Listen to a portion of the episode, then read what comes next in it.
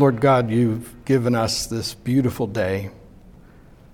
After rain and wind and chaos, you bring peace and quiet, light, the glory of creation, music in the songs of the birds, and then you bring us inside and we see the glory and light of your love and grace on the faces of our fellow worshipers. We hear the music of our souls in the choir and the praise team. We, we are so, so blessed, Lord, today as we sit in comfort and prosperity and peace. And so we give you thanks, Father, for all of these things that are so easily taken for granted a roof over our heads, uh, food on our tables shelter from the storms, friends and family to help us through difficult times, jobs, resources, so many things we take for granted, Lord. So we humbly apologize for not giving you enough credit. Today we want to say, Lord, thank you. We praise you. We honor and glorify you today for the simple love that you give us every day in manifest little things. Of course, we are mindful, Lord, as we worship, as those who just can't help it, that you have given us your grace in a way that has saved us for all eternity. You have given us your Lord, uh, your Son, our Lord Jesus Christ, as a Savior and now leader of our lives. You you have given us hope that goes beyond the chaos of the world and the sin, hope that takes us into paradise with you, and hope of a time when all is as it was meant to be and more.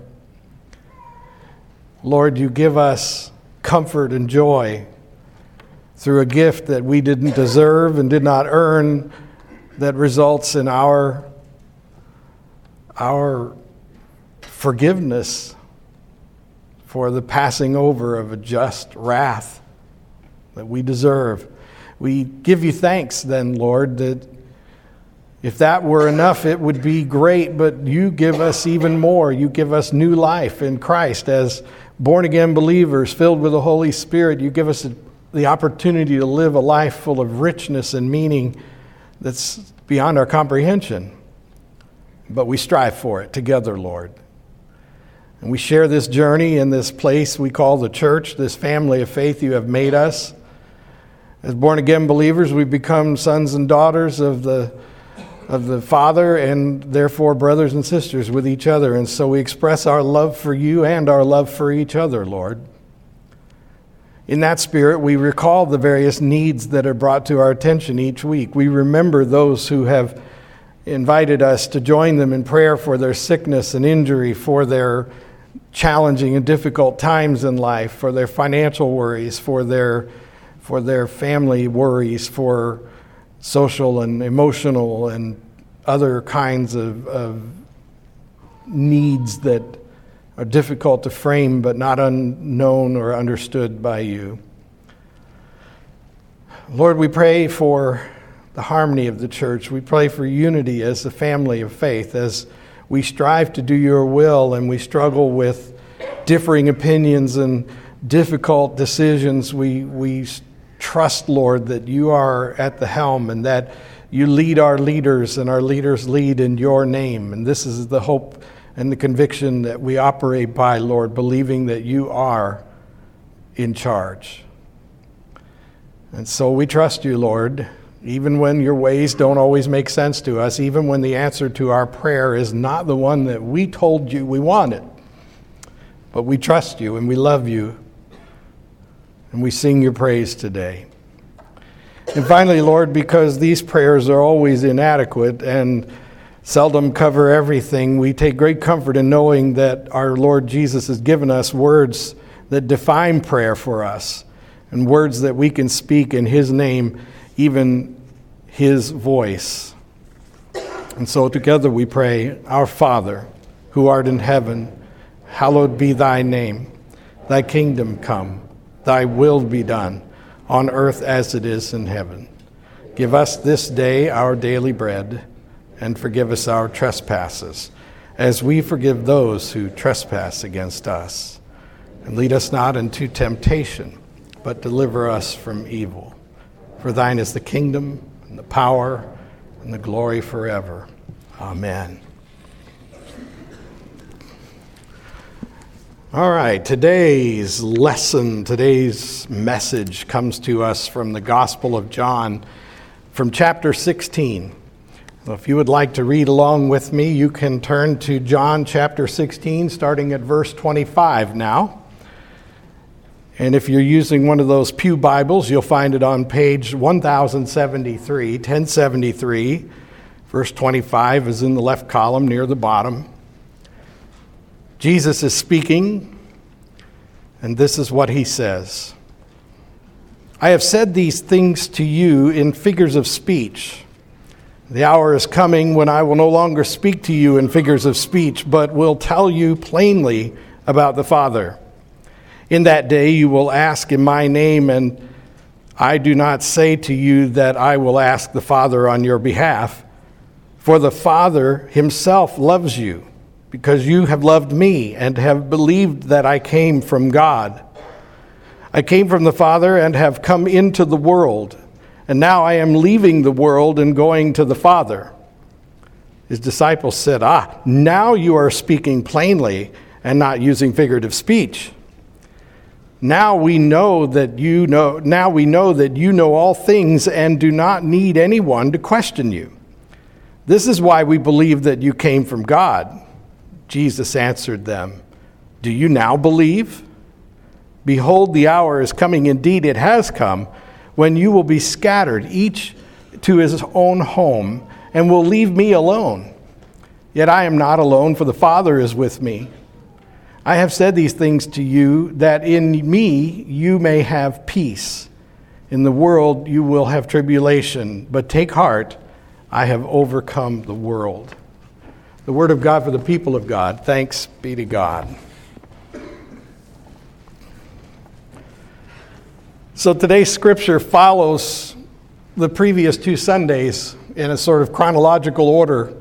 Jesus is preparing his apostles for what is about to come down. This passage is often referred to as the farewell discourse. It's believed that Jesus was speaking these words to them on that same occasion when he offered the Lord's Supper, as we recall it. And it is a sort of statement of preparation. He's inviting them to be aware of how things are going to be the same and how they're going to be different after this transition. If you recall from the reading in chapter 15, we heard that Jesus considers his disciples his friends. He doesn't think of them as servants, but as friends. And so we talked in at length about what friendship means and the idea of friends being more than, than just casual acquaintances. And Jesus is inviting them to experience his leadership and love as an act of, of grace and, and, in that sense, a way of preparing them for what is to come because he loves them and he doesn't want them to be unprepared. And when you think in those terms, your friends are the ones who advise you where the messes are and how not to step in them, right? That, that's what he's saying to you.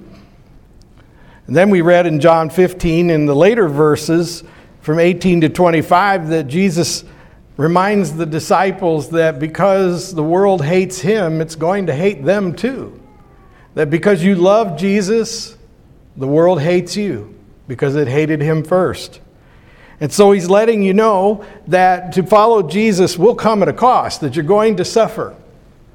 And it's not because of anything more or less than the fact of your love for him and the fact that the world hates him. To put it another way, Jesus informs us that by default the world hates him. You have to choose to love him and you have to embrace what that means. And so we come to understand last week that, that if we're really committed to our relationship with Jesus Christ, that it'll show. And it'll show to the extent that there will be hatred directed towards us because of it. Saying that, though, we also remembered that question we asked. Would, would you, if you were to ask your friends, you know, or people you know, if they hate Jesus, would any of them say, Yeah, I hate Jesus? Well, probably not. And in the same way, you could ask those friends, Well, do you love Satan? And they would say, No, I don't love Satan. Of course not. And so last week we understood that this, this word hate means hate, but it also is Jesus' way of saying to us that the default attitude towards him is ultimately hate. If hate is defined in resistance and a determination to do what you think is right rather than what Jesus thinks is right, then hate comes pretty easily to mind. And so we recognize that for us to really be faithful followers of Jesus Christ means we embrace the inevitable hatred that the world has towards him. And the world is this sort of social order governed by pride and mindless disregard for God. So today's reading tells us that that world has been overcome. That Jesus is done speaking metaphorically, now he is speaking plainly. And he says that he's telling them this because he doesn't want them to fall away. Think about that. He knows what's coming, but they don't. They think they know, but they really don't have the, the, the historical perspective that we have.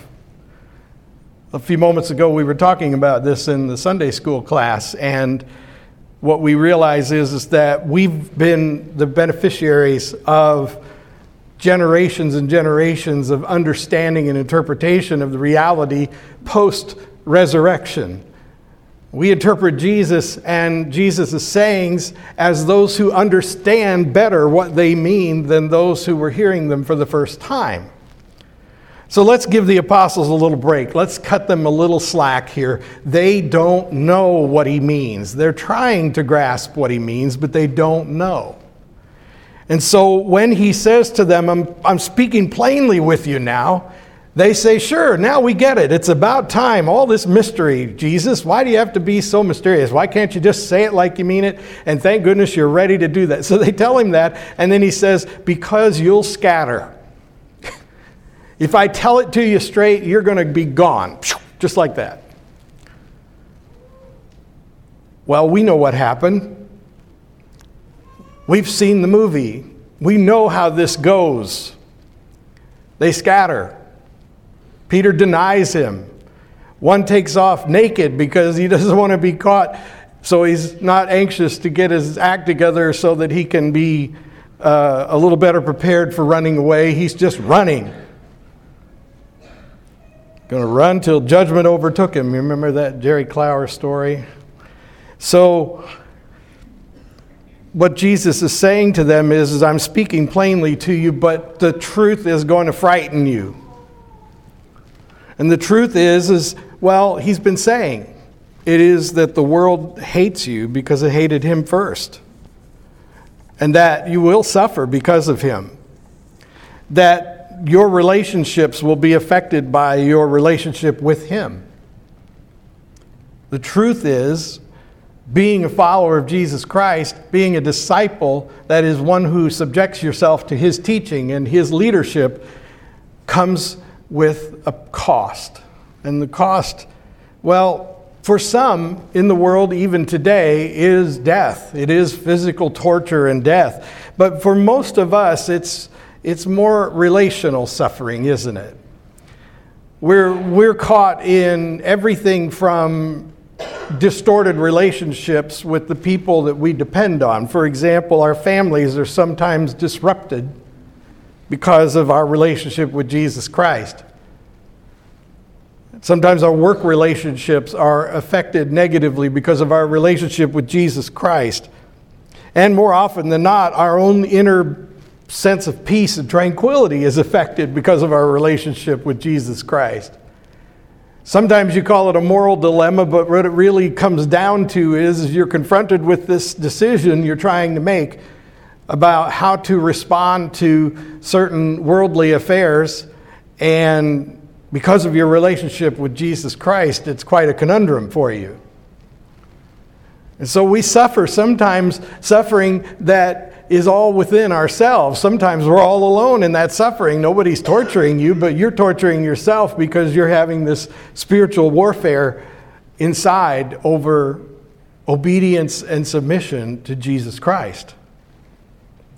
When Jesus says that's why he keeps it simple, he means because the truth is frightening. Now, when Jesus says that he's going to return to the Father, this is frightening to them.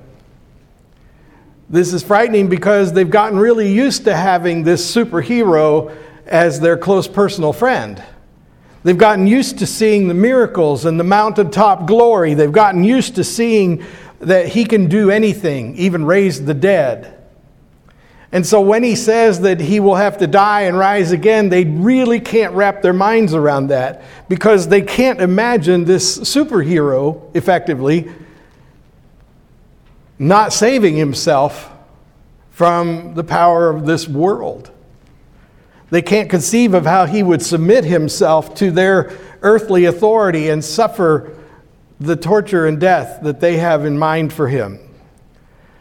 And even today, we can't wrap our minds around everything that he endured as a part of our redemption. They didn't understand any of it. We only understand some of it. And what we can agree on with them is that we don't want it to happen. It doesn't sound good to us that Jesus would submit himself to a cross and be nailed to it. And what's worse is that it might, in effect, be us driving the nails into him. In effect, because the whole purpose of his suffering is so that my sins would be forgiven. He's taking a punishment I deserve. And he's inviting me to put my punishment upon him, in effect, driving the spear into his side myself. That's a truth I'm not really ready to embrace. I'm not really comfortable with that. That creates a conundrum. So that even the decision to accept Christ's gift of salvation is one of these costs. Because when you go to accept that gift, you're going to suffer. You're going to have to admit that you're a sinner, that you have fallen short of the glory of God simply because you don't always embrace God's truth and you choose your own way. Because sometimes you think you can do certain things your way, and sometimes you think you need God's help, and you pick and choose which is which. And so this self determination becomes in itself a crime against God, so that one, one thing all of us have to acknowledge is that we're never 100% for God. Sometimes we're against our Creator. That's sin. That's it in a nutshell. So admitting that I'm a sinner is, is a painful part of being a follower of Jesus Christ. And rebirth, well, you know, ask anyone who's experienced giving birth, and they'll tell you that birth is a rather painful process. It's worth it, but it is difficult. And so when we're born again, we go through this painful process. You know, problem is the baby can't tell you, but generally I'm pretty sure that's why they're crying when they're born because it hurts. You know, it just hurts. Therefore, pain becomes a natural part of the spiritual journey of following Jesus with faithful determination as his disciple. Jesus says, though, take heart because I've overcome the world. In that Sunday school class, we talked a lot about what did Jesus mean by that statement, I've overcome the world. And the truth is is we can probably give a variety of answers that would all be acceptable, but I believe in this particular context he means that he has overcome evil. That he has overcome the ruler of the world. We call him Satan, the accuser, the one who questions God about everything and trust God with nothing. Jesus says that he has overcome the world. Therefore, if we follow him, the world does not overcome us. Fair question, though. Does that mean that I won't have trouble in the world? Does that mean that I won't get robbed, that I won't catch some sort of sickness or develop some sort of disease or be a victim of violence or terrorism or war? Does it mean that there won't be famine and, and earthquakes and all of that? No, it doesn't. Apparently not. I haven't seen that it means that. So, what does he mean when he says, through him we are overcoming the world? It means that Satan isn't in control. It means that our decisions and our choices are not being driven by Satan. It means that the world may seem as though it's given over to his leadership, but it isn't. He's a, he's a dictator whose authority is waning, and the rule of Christ is winning.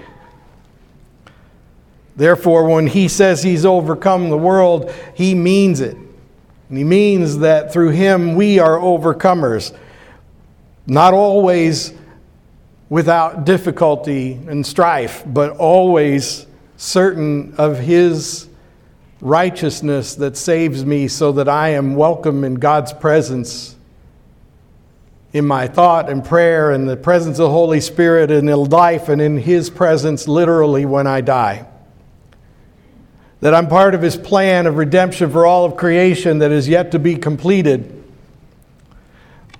The overcoming of the world means that before Him there was no hope. For most people, anyway. Because of Him, there is great hope. And it is that hope that we celebrate every time we come together. The irresistible urge to worship God because we can't help it is derived from the hope we have in Jesus Christ. The sure and certain hope of our redemption and our love from God and our ability to experience God's presence the sure and certain hope that when I die, I will be in God's presence, the sure and certain hope that when Christ comes again, all of the plans God has made will be fulfilled. And this gives me a reason to be positive about life, even when life isn't easy.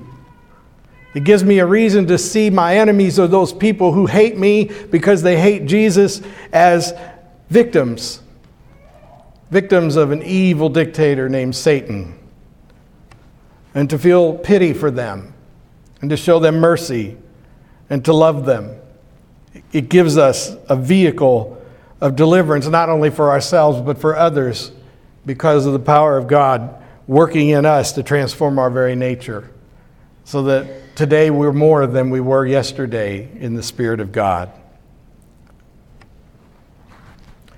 That's a short interpretation of the passage that we read today. The long term is a journey that we've been on for months of seeking to know Jesus Christ, to really understand who Jesus is, and to really get better acquainted with everything Jesus has to offer us and everything Jesus says and does that redeems us. So when we celebrate communion today, we're remembering his act of grace and mercy as it was expressed by him on that night before he died.